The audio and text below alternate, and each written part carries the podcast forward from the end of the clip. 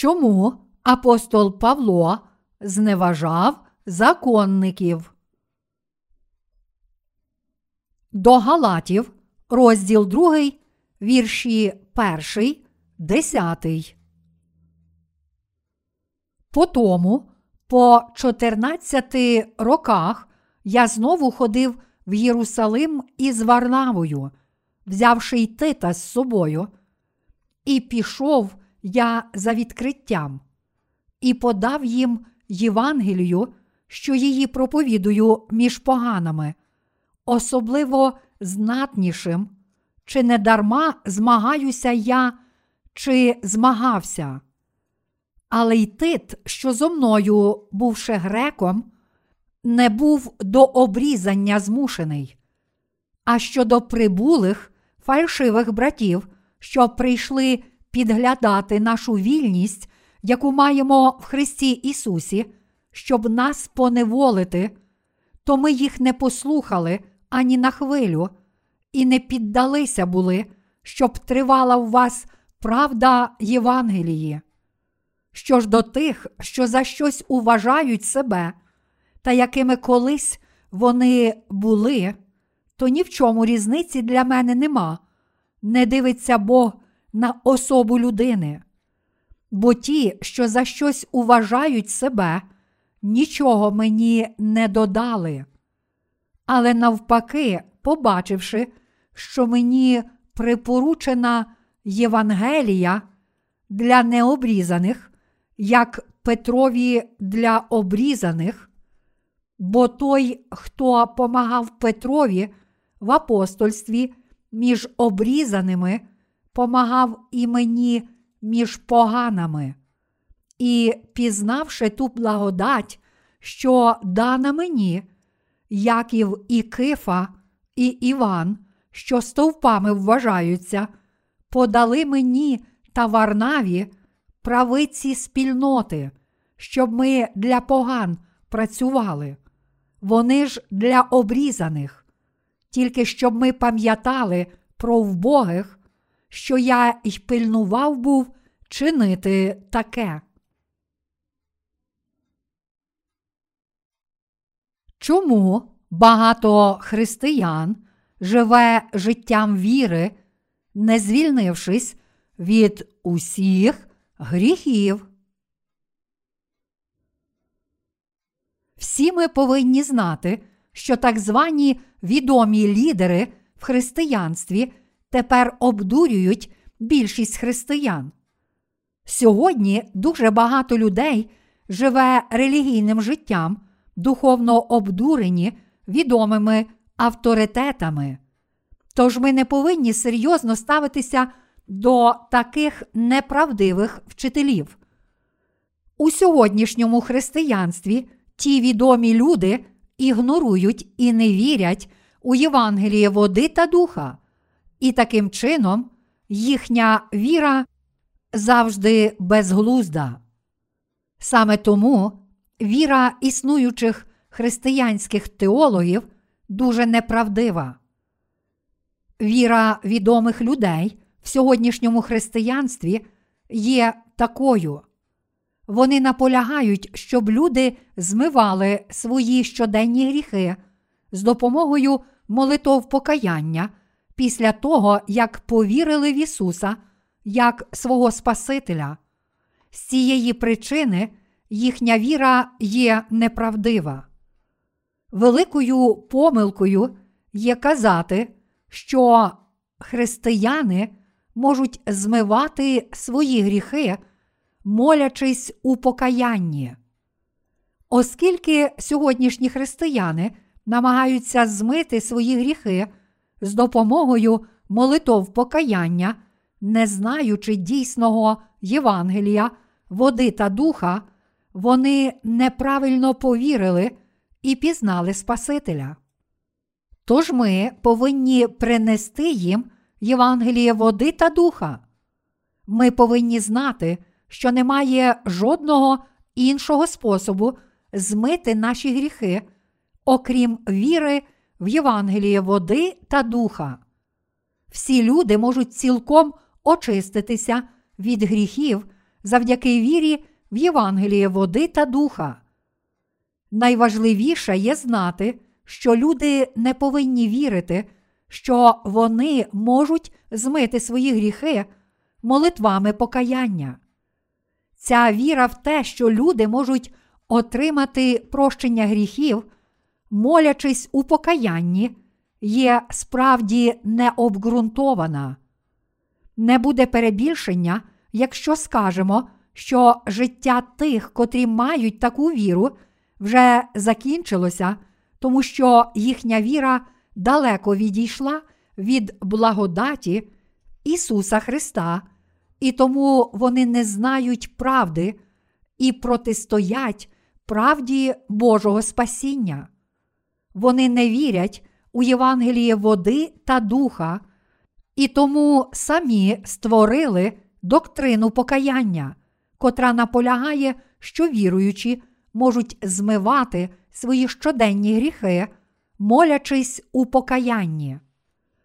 Вони повинні знати, що їхня віра дуже неправдива, тому що вони твердять, що доктрина покаяння це єдиний спосіб змити свої щоденні гріхи.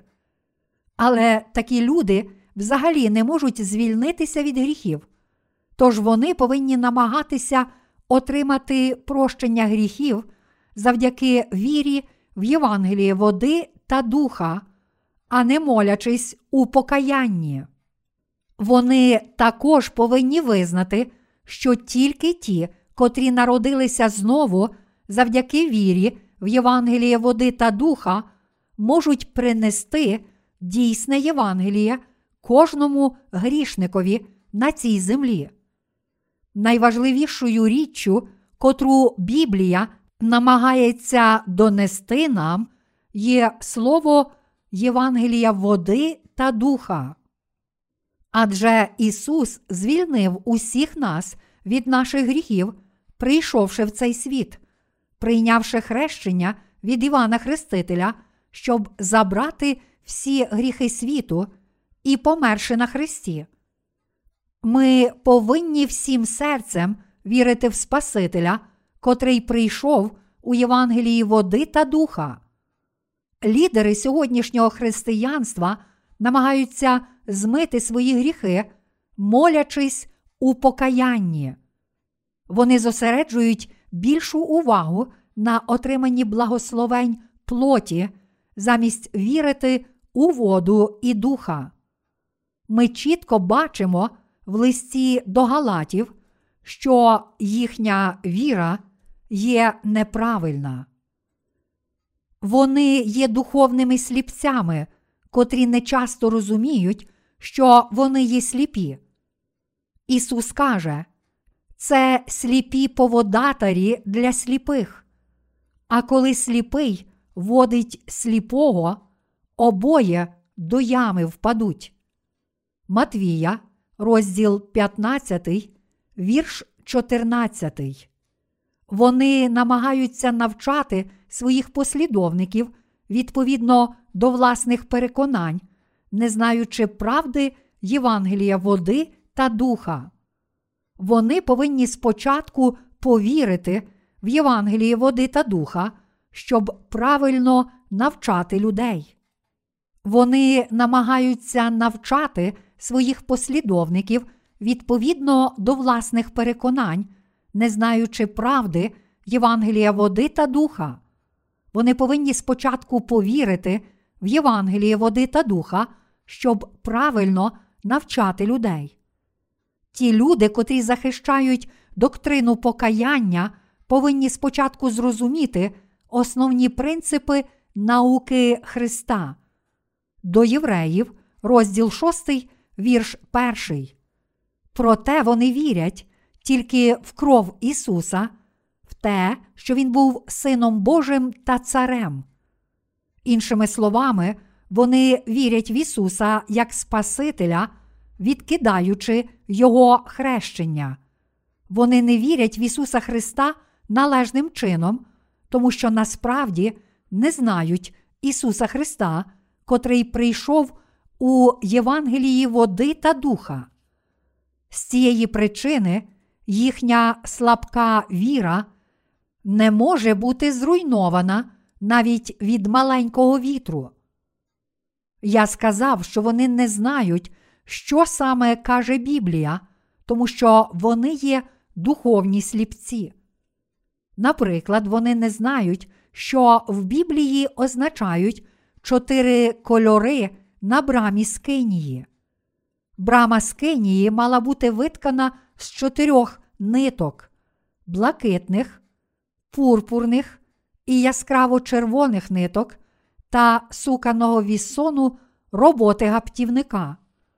Вихід, розділ 27, вірш 16. Правда, котру показують нам ці чотири кольори, об'являє Євангеліє води та духа. Проте серед християн, котрі вірять в Ісуса як Спасителя, багато взагалі не знає правди Євангелія води та духа. В результаті вони неправильно зрозуміли досконале спасіння Ісуса, котрий раз і назавжди спас нас від усіх наших гріхів, керуючись своїми тілесними думками. Саме тому вони неправильно навчали і ввели в оману всіх людей.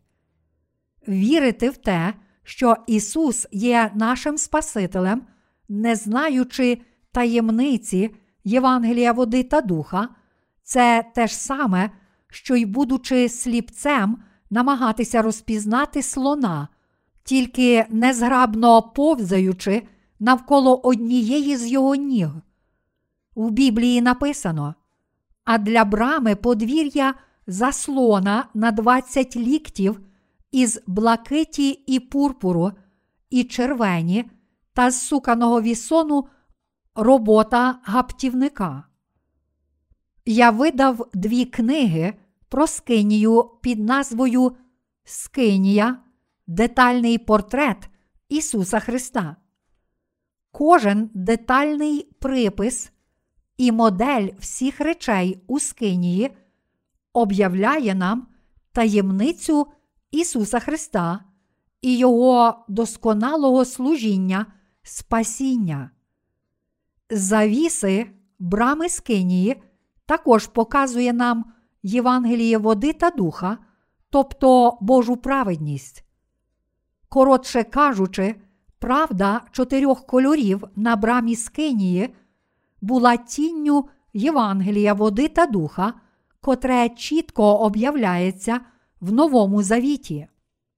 Люди не можуть прийняти дійсної правди, тому що вони більше цікавляться земними пожаданнями, ніж Божою правдою, об'явленою у блакитних, пурпурних і яскраво червоних нитках і суканому вісоні роботи гаптівника. Таким чином, вони намагаються викривити Євангеліє води та духа, котре є дійсною правдою спасіння. Багато людей робить помилку, вірячи в Ісуса як свого Спасителя, для того, щоб задовольнити свої земні пожадання. Бог справді хоче, щоб вони пізнали Його дійсну любов і справедливе спасіння через кольори брами Скинії. Але насправді все не так.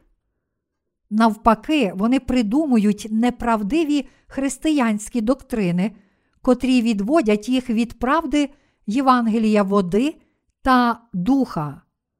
Вони не мають іншого вибору і мусять вірити в такі неправдиві доктрини, тому що не знають дійсного Євангелія, котре може змінити загально прийняті доктрини. Тож раніше вони вірили і думали, що Бог наказав виткати браму скинії з чотирьох різних ниток, щоб приховати від нас таємницю спасіння. Проте Бог хотів якнайкраще показати і розповсюдити Євангеліє води та духа, котре є правдою спасіння, проливши духовне світло на браму скинії виткану з чотирьох різних ниток блакитної, пурпурної і яскраво червоної ниток та суканого вісону роботи гаптівника. Божа воля це спасіння всього людства від гріхів Євангелієм води та духа. Тож Він радо показує нам дійсне і безперечне спасіння чотирма кольорами ниток на брамі Скинії. Сьогодні християнські лідери не знають правди блакитної, пурпурної і яскраво червоної ниток та суканого вісону роботи гаптівника, використаних для брами Скинії. Вони вірять, що Бог хотів приховати таємницю спасіння, щоб люди не могли легко знайти Божої праведності. В результаті християни помилково вірять, що людина не знає, чи вона врятована, чи ні, та що тільки Бог знає це. Саме тому були придумані такі неправдиві християнські доктрини, як доктрина приречення і доктрина покаяння. Дуже багато людей, особливо серед християнських лідерів, сплутало слово Євангелія води та духа з доктриною покаяння. Ми повинні чітко знати, що Бог хоче, щоб ми детально зрозуміли Євангеліє води та духа через чотири різні нитки, використані для брами Скинії, та що Він не приховує від нас правди. Щоб показати нам значення спасіння, Ісус прийняв хрещення від Івана Хрестителя і помер на Христі, щоб спасти нас. Ми повинні визнати, що модель, витканої з чотирьох кольорів, брами мала на меті дозволити всім людям пізнати спасіння від гріхів завдяки Євангелію води та духа. Ми повинні знати, що модель брами провіщає Євангеліє води та духа. Таким чином, Бог показав Євангеліє води та духа на брамі Скинії за часів Старого Завіту, але звичайним людям було важко зрозуміти це. Бог мусив використовувати тих, котрі вірили в Євангеліє води та духа, щоб свідчити про правду, що прощення гріхів всього людства об'явлене на брамі Скинії. Навіть зараз багато людей наполягає на тому, що молитви покаяння є засобом досягнення спасіння, але насправді це є дуже неправильна віра. Вони наполягають на цьому, тому що вони не визнають правди, котру показують нам чотири кольори. Тож картини з Кенії, котрі вони малюють, як правило, містять тільки червоний колір. Вони рідко або й ніколи не використовують інших кольорів, адже вони вірять, що тільки кров Ісуса змила їхні гріхи. Вони наголошують тільки на кров Ісуса, і що ще гірше додали доктрину покаяння до своєї неправдивої віри. З цієї причини дуже мало християн знає, що доктрина покаяння є неправильна. Таким чином, вони особливо підкреслюють придуману людьми доктрину, що люди можуть змити свої гріхи з допомогою молитов покаяння. Через таку неправильну християнську доктрину багато душ вимирає, падаючи в духовний безлад і гріх. Проте Бог дав Євангеліє води та духа всім людям, щоб вони могли спастися від гріхів і мати можливість стати Божими дітьми.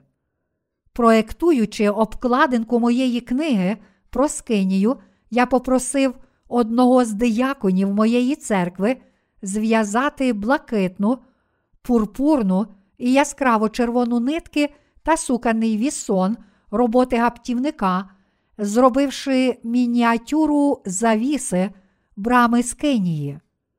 Чому я зробив це? Тому що чотири кольори, показані на завісі брами з Кенії, об'являють правду Євангелія води та духа. Тож я хотів свідчити про служіння, котрі Ісус виконав, щоб спасти всіх нас від гріхів, використовуючи ці чотири кольори. В Біблії написано, що Ісус прийшов у цей світ Євангелієм води та духа. Перше Івана, розділ 5, вірші 3, 7. Ісус ясно показав правду вічного спасіння через чотири кольори на брамі Скинії. Іншими словами, ми можемо безумовно зрозуміти наше спасіння, визнаючи служіння Ісуса, об'явлені через чотири кольори на брамі Скинії. То що ж показує нам кожен колір? Синя нитка це правда, котра означає хрещення Ісуса, котре Він прийняв від Івана, щоб раз і назавжди взяти на себе всі гріхи світу. Пурпурна нитка показує правду, що Ісус є Царем Царів і Сином Божим. Яскраво червона нитка об'являє правду, що, забравши усі гріхи людства з допомогою хрещення від Івана, Ісус приніс себе в жертву за наші гріхи, пролив свою кров на Христі. Суканий вісон роботи гаптівника показує нам правду, що блакитною, пурпурною і яскраво червоною нитками Ісус раз і назавжди змив усі наші гріхи та зробив їх білими, як сніг. Таким чином, ми зрозуміли, що Бог показав своє дійсне спасіння Євангелія води та духа через ці чотири кольори брами Скинії. А зараз люди можуть пізнати і отримати дійсне прощення гріхів завдяки Євангелію води та духа, котре ми проповідуємо. Відтепер багато людей зможе пізнати дійсне спасіння у правді Євангелія води та духа. Проте безліч християн, не знаючи Євангелія води та духа, все ще наполягають, що можуть отримати прощення гріхів, молячись у покаянні. Називаючи Ісуса Спасителем, вони мають власну віру, котра покладається на молитви покаяння. Проте їхня віра впаде, тому що вона не заснована на Слові Божому. Вони надають перевагу висловам відомих теологів, а не Слову Божому. Такі люди намагаються задовольнити свої тілесні пожадання, покладаючись на вчення християнських лідерів.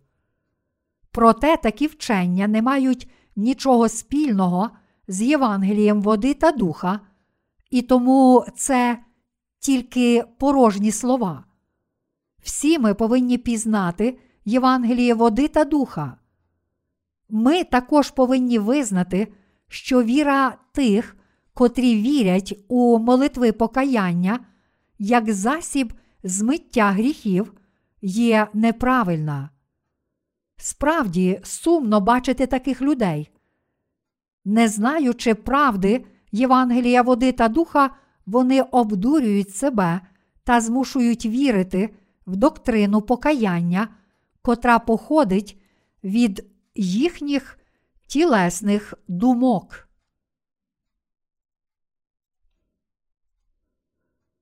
Павло, проповідував Євангеліє, в котре він вірив. У листі до Галатів, розділ 2, вірш 2 написано, що апостол Павло пішов до Єрусалиму і проповідував людям Євангеліє, в котре він вірив. Павло зробив це, тому що деякі люди вірили у власні доктрини, а не у Євангеліє води та духа, в котре вірив Павло. Деякі люди намагалися використовувати Слово Боже як привід для суперечки. Ми повинні бути обережними, проповідуючи Євангеліє води та духа так званим відомим лідерам в християнстві. Ці люди наділені владою в християнських спільнотах. Ми повинні уважно слухати, тому що їхні слова дуже хитрі. Господь попереджає, стережіться уважливо фарисейської та саддукейської розчини. Матвія, розділ 16, вірш 6. Але, на жаль, така розчина все ще переважає по всьому світу. Ми повинні проповідувати Євангеліє води та духа, щоб спасати душі, видаляючи таку розчину. Тільки тоді грішники зможуть отримати прощення гріхів, слухаючи і вірячи в дійсне Євангеліє. Люди по всьому світу зможуть чітко зрозуміти, що таке Євангеліє води та духа, коли прочитають мої книги про Скинію. У цих книгах я чітко кажу, як Бог показав своє дійсне спасіння через блакитну, пурпурну і яскраво червону нитки та суканий вісон роботи гаптівника, використані для скинії. Я намагався помістити там ілюстрації скинії та її посудин, щоб пояснити достовірність правди Євангелія води та духа, тому що іноді важко зрозуміти, якщо пояснюють тільки на словах. Ви мусите знати, що правда, котра виявляється в блакитних, пурпурних і яскраво червоних нитках та суканому вісоні роботи гаптівника, була тінню Євангелія води та духа. Крім того, ви повинні визнати, що це дійсне Євангеліє ясно показує нам, як справді виконується прощення гріхів. Коли апостол Павло проповідував Євангеліє води та духа, йому найбільше заважали люди, котрі мали віру самозадоволення. Вони вірили в обрізання плоті. Ці люди цінували тілесне обрізання більше, ніж Слово Боже, і вірили в це. Всі чоловіки євреї в ті дні мусили прийняти обрізання, тому що у тілі вони були нащадками Авраама. Тілесне обрізання було традиційним законом юдаїзму. Проте ми повинні пам'ятати, що зараз є час Нового Завіту і вік проголошення Євангелія води та духа, а не час тілесного обрізання. Апостол Павло неодноразово попереджав прибічників обрізання щодо їхньої віри, тому що їхня віра була неправильна. Вони зневажали і відмовлялися від правди Євангелія води та духа, тоді як дотримувалися тілесного обрізання. Насправді вони неправдиві брати, котрі таємно та нишком увійшли до Божої церкви, щоб вкрасти нашу свободу, котру ми маємо в Ісусі Христі. Саме тому вони уділяли тілесного обрізання віруючим, котрі спаслися від гріхів. Вони намагалися задовольнити свої тілесні пожадання, забравши свободу у віруючих, котрі отримали прощення гріхів. Тому Павло сказав: А щодо прибулих фальшивих братів, що прийшли підглядати нашу вільність, яку маємо в Христі Ісусі, щоб нас поневолити, то ми їх не послухали ані на хвилю, і не піддалися були, щоб тривала у вас правда Євангелії. До Галатів, розділ 2, вірші 4, 5. Ось віра прибічників обрізання. Вони вірили в Ісуса як Спасителя, але думали, що якщо людина не прийняла обрізання, то вона не може належати до Божого народу або нащадків Авраама. Довірливі віруючі в церквах Галатії вітали їх. Ми повинні знати, що навіть зараз тих, котрі мають таку законницьку віру, вважають хорошими вчителями в церкві. Але віра апостола Павла, котрий проповідував Євангеліє води та духа, була наступною. Він вірив і в хрещення, котре Ісус прийняв від Івана Хрестителя, і в Його кров на Христі. Він проповідував тільки правду Євангелія, щоб дійсна правда могла перебувати з віруючими в Галатії. Він проголошував, що ті, що за щось уважають себе, нічого йому не додали. Є ще багато людей, котрі дотримуються своєї законницької віри. Вони люблять навчати про доктрину, покаяння і нічим не допомагають людям, котрі вірять у Євангеліє води та духа. Саме тому апостол Павло сказав віруючим Галатії глибоко пізнати Євангеліє води та духа. Він також сказав, що віруючі повинні стерегтися неправдивих братів, котрі нишком приходять до Божої церкви, не маючи віри в Євангеліє води та духа.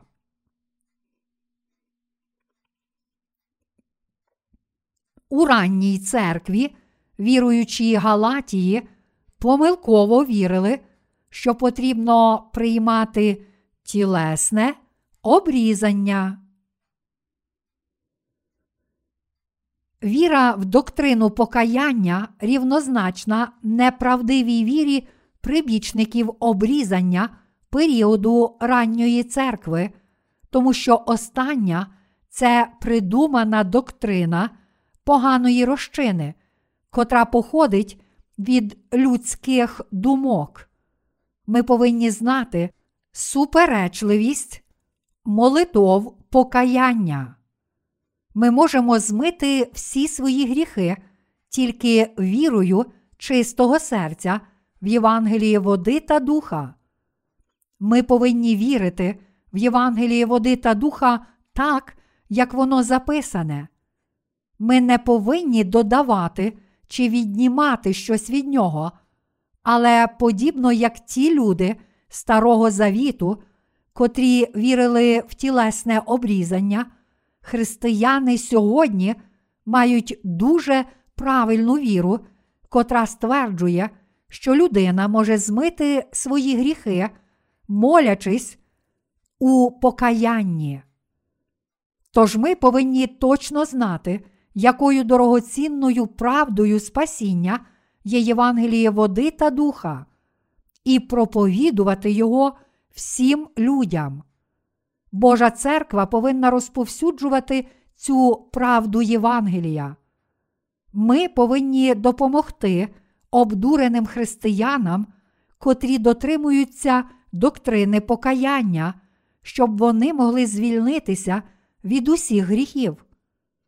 Ось чому ми повинні проповідувати дійсне Євангеліє по всьому світу. Тепер для вас прийшов час пізнати і повірити в Євангеліє води та духа, особливо якщо ви ще не пізнали Біблії, тому що не знаєте правди Євангелія. Навіть нам, віруючим у Євангеліє води та духа, більше шкодять, ніж допомагають ті, котрі мають законницьку віру. Законники не можуть надати жодної духовної допомоги людям, котрі вірять у Євангеліє води та духа, котре Господь дав нам. Віра сьогоднішніх християн, котрі намагаються змити свої гріхи з допомогою молитов покаяння, є така ж сама, як віра прибічників обрізання періоду ранньої церкви, котрі лише принесли духовний безлад багатьом людям. Доктрина покаяння не походить від Біблії. Ця неправильна догма походить від думок людини. Кожен, хто вірить в Ісуса, не знаючи правди Євангелія води та духа, приречений стати прибічником тілесного обрізання. Ми часто бачимо, як починає хитатися теоретичний фундамент християнської доктрини людей після того, як вони дізнаються про молитви покаяння. Наприклад, теологи визволення таким чином інтерпретують Біблію. Як Мойсей звільнив ізраїльтян, коли вони були в рабстві єгипетського фараона, так само християнські лідери також повинні намагатися звільнити пригноблених з їхньої неволі. Яка нісенітниця? Якщо людина не знає правди Євангелія, то вона не може не дотримуватися привабливих релігійних доктрин. Навіть за часів апостола Павла прибічники обрізання старанно дбали про власну праведність відповідно до закону, замість того, щоб прийняти Божого Сина як свого Спасителя. В цю еру і час відомі християнські лідери наголошують на молитвах покаяння, котрі є рівнозначні тілесному обрізанню. Вони знають тільки Божий закон, але не знають Ісуса Христа як дійсного Спасителя, котрий прийшов у цей світ Євангелієм води та духа. Вони протистоять правді завжди, коли зустрічають Євангеліє води та духа. Але вони обов'язково мусять повірити в Ісуса як Спасителя, котрий прийшов у цей світ і спас усіх нас від гріхів, давши нам правду Євангелія води та духа. Апостол Павло закликає нас уникати віри прибічників обрізання. Ми повинні зрозуміти значення його попередження. Найважливішим для нас є пізнати правду спасіння, вивчаючи Євангеліє води та духа, котре об'являється в Біблії. Просте знання не принесе користі, якщо в ньому немає Євангелія води та духа. Ми повинні бути проповідниками, котрі ведуть грішників до Бога з вірою в Євангеліє води та духа. Ви не повинні брати прикладу з християнських лідерів, якщо вони не вірять в Ісуса Христа, котрий прийшов у Євангелії води та духа. Я запитую їх, чи ви справді знаєте Євангеліє води та духа? Чи справді ви вірите в Євангеліє води та духа? Чи ви вірите тільки в кров на Христі та в молитви покаяння? Зараз ми повинні впевнено проповідувати багатьом людям Євангеліє води та духа. Навіть християнські лідери не знають Євангелія води та духа. Розповім вам про один випадок, з котрим я справді стикнувся. Недавно мене відвідав авторитетний іноземний місіонер. Він належав до тих, котрі не знають правди Євангелія води та духа. Я запитав, чим я можу вам допомогти? І він сказав, що має щось мені сказати. Він сказав, що чув щось погане про Євангеліє, котре я проповідую. Тож я запропонував поговорити про слово, щоб розвіяти його сумніви. Саме так ми розпочали біблійні дебати. Спочатку він підняв одне питання, кажучи, як ви можете сказати, що не маєте жодного гріха у своєму серці? Тож я сказав, що ми стали безгрішними завдяки вірі в Євангеліє води та духа. Тоді він наполягав, що моя віра неправильна, навівши уривок зі святого письма з першого листа Івана, розділ перший, вірш дев'ятий. Коли ми свої гріхи визнаємо, то Він вірний та праведний, щоб гріхи нам простити та очистити нас від неправди всілякої. Він сказав, як людина може сказати, що немає жодного гріха, якщо тут Біблія закликає нас визнавати свої гріхи? Хіба Бог не сказав, що Він пробачить наші гріхи, якщо ми визнаємо їх? Тоді я відповів, навівши той самий уривок зі святого письма. Так, Бог каже, коли ми свої гріхи визнаємо, то Він, вірний та праведний, щоб гріхи нам простити та очистити нас від неправди всілякої. То чи цей уривок каже нам, що Бог пробачає нам поступово, крок за кроком, завжди, коли ми просимо в нього прощення?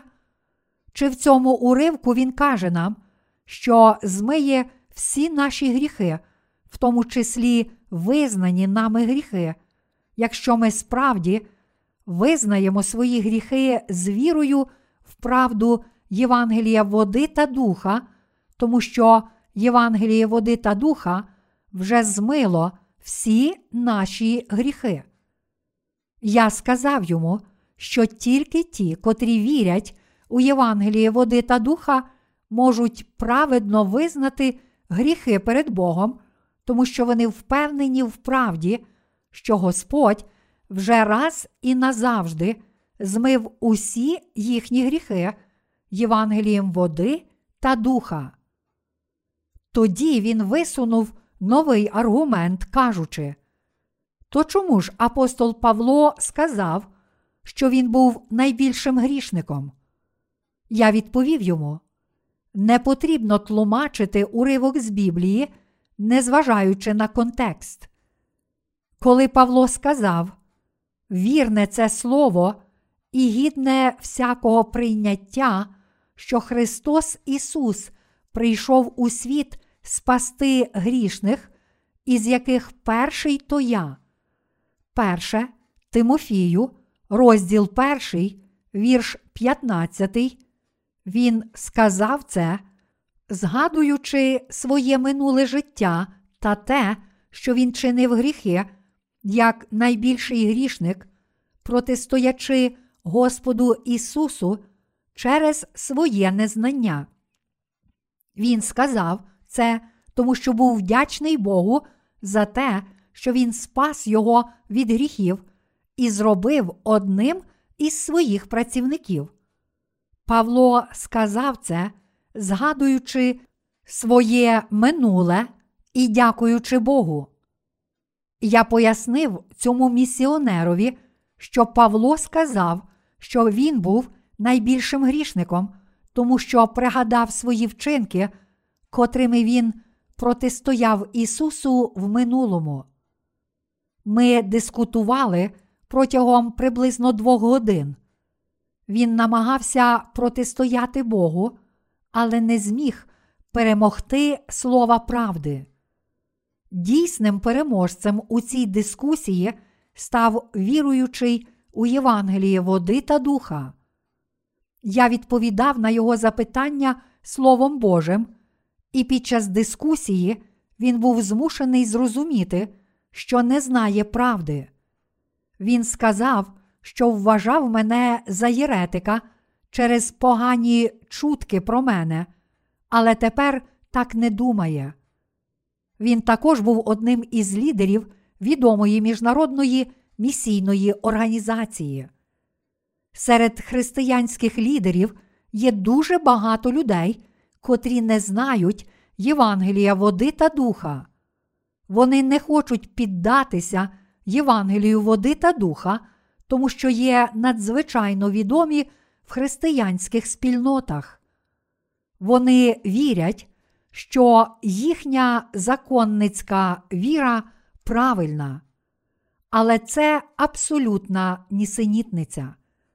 Їхній розум повний духовних непорозумінь, тому що вони ще не зустріли дійсних слуг Божих, котрі вірять у Євангеліє води та духа. Проте вони також повинні отримати прощення гріхів, прийнявши Євангеліє води та духа.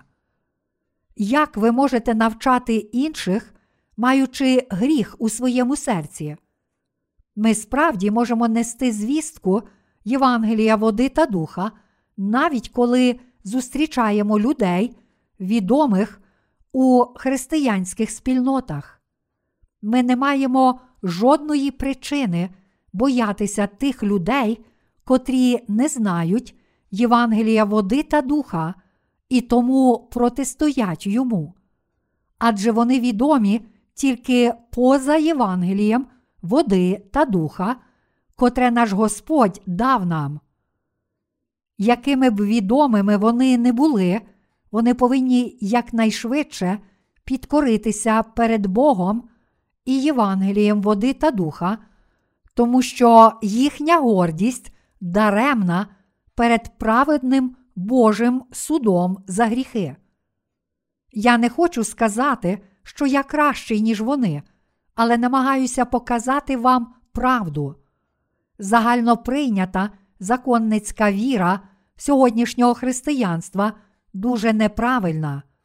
Лідери такої віри не є світлом світу, тому що не знають сили Євангелія води та духа. Саме тому сьогоднішня християнська віра не має жодного впливу на суспільство.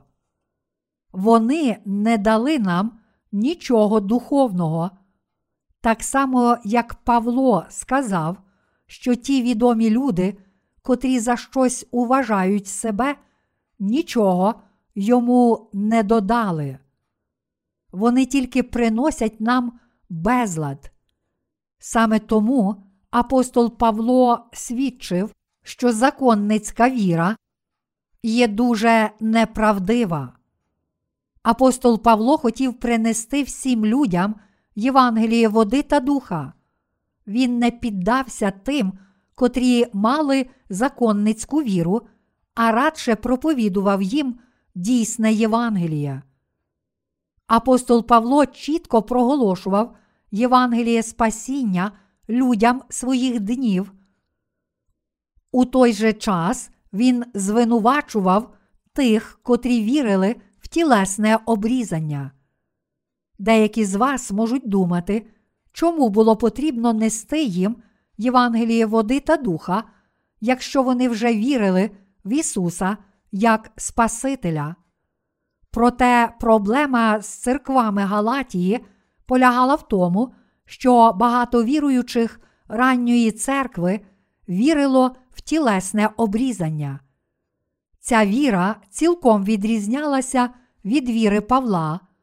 Проте ви повинні визнати, що тільки ті, котрі вірять у Євангеліє води та духа, є дітьми Божими. Люди, котрі дотримувалися тілесного обрізання, були такі самі, як і ті, котрі кажуть, що можуть змити свої гріхи молитвами покаяння. Апостол Павло особисто зустрів Ісуса і став Його учнем. Він був вченою людиною з досконалим знанням святого Письма Старого Завіту. Він міг бути одним з найбільш досвідчених учнів, тому що навчався у Гамалиїла, великого рабина. Іншими словами, він був фахівцем у Божому законі і тому дуже добре знав поганий вплив тілесного обрізання. Саме тому він міг сказати язичникам про зв'язок між законницькою вірою і вірою в Євангеліє води та духа.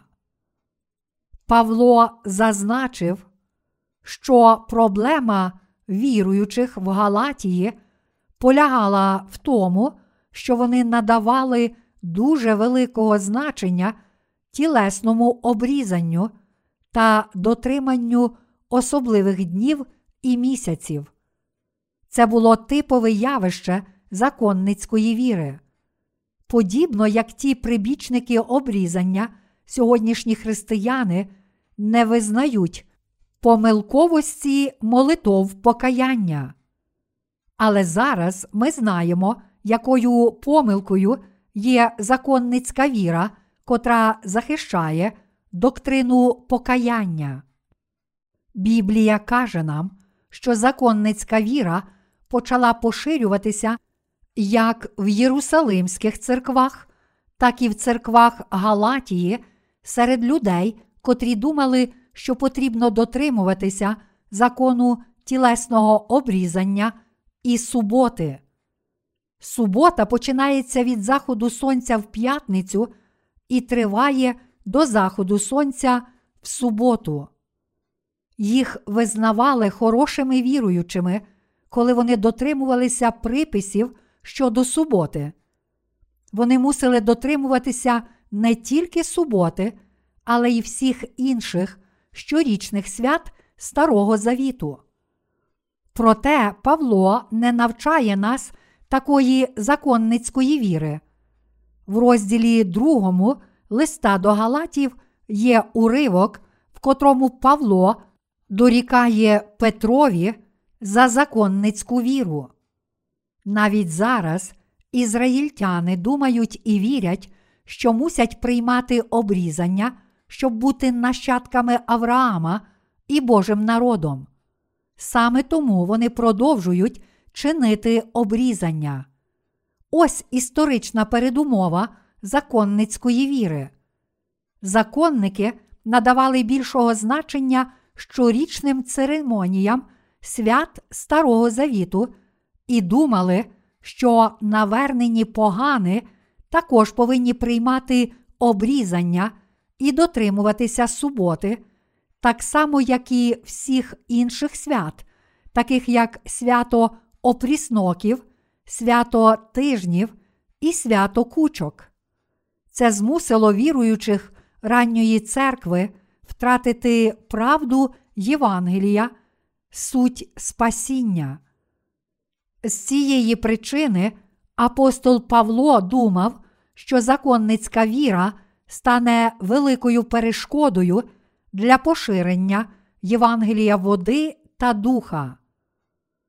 Що здобула рання церква Єрусалиму, зосередивши увагу на заповідях і ритуалах? Як і боявся апостол Павло, це привело тільки до втрати Євангелія води та духа. Він намагався виправити їхню законницьку віру через її помилки, але нічого не міг зробити, тому що дуже багато віруючих ранньої церкви дотримувалися такої віри. Павло хотів, щоб правда Євангелія завжди перебувала з ним. Але те, чого він так не хотів, сталося в церквах цього світу. У християнстві сьогодні переважає законницька віра, тоді як правда Євангелія, води та духа зникає. Отже, ми повинні вірити в Євангеліє води та духа і проповідувати це Євангеліє, котре спасає нас від усіх гріхів. Апостол Павло подав Євангеліє тим, котрі були знатні, щоб поширення Євангелія не припинялося. Такі міркування дуже важливі для виконання діл Божих. Ми також повинні ігнорувати законників, щоб наше проповідування Євангелія води та духа не стало даремним. Ми повинні пам'ятати, що доктрина покаяння походить від людських думок і є джерелом неправдивої віри. Всі християнські доктрини, котрі відрізняються від Євангелія води та духа, тільки заплутують свідомість людей. Зараз всі ви повинні знати, що краще не знати про неправильні християнські доктрини, ніж вивчати їх. Ми повинні належним чином вчитися Слова Божого від тих, котрі знають Євангеліє води та духа. Таким чином, ми отримаємо велику вигоду для наших душ. Ми повинні пам'ятати, що віра в придумані людиною християнські доктрини без сумніву шкодить нашим душам. Дуже багато людей тепер живе, не знаючи Євангелія води та духа.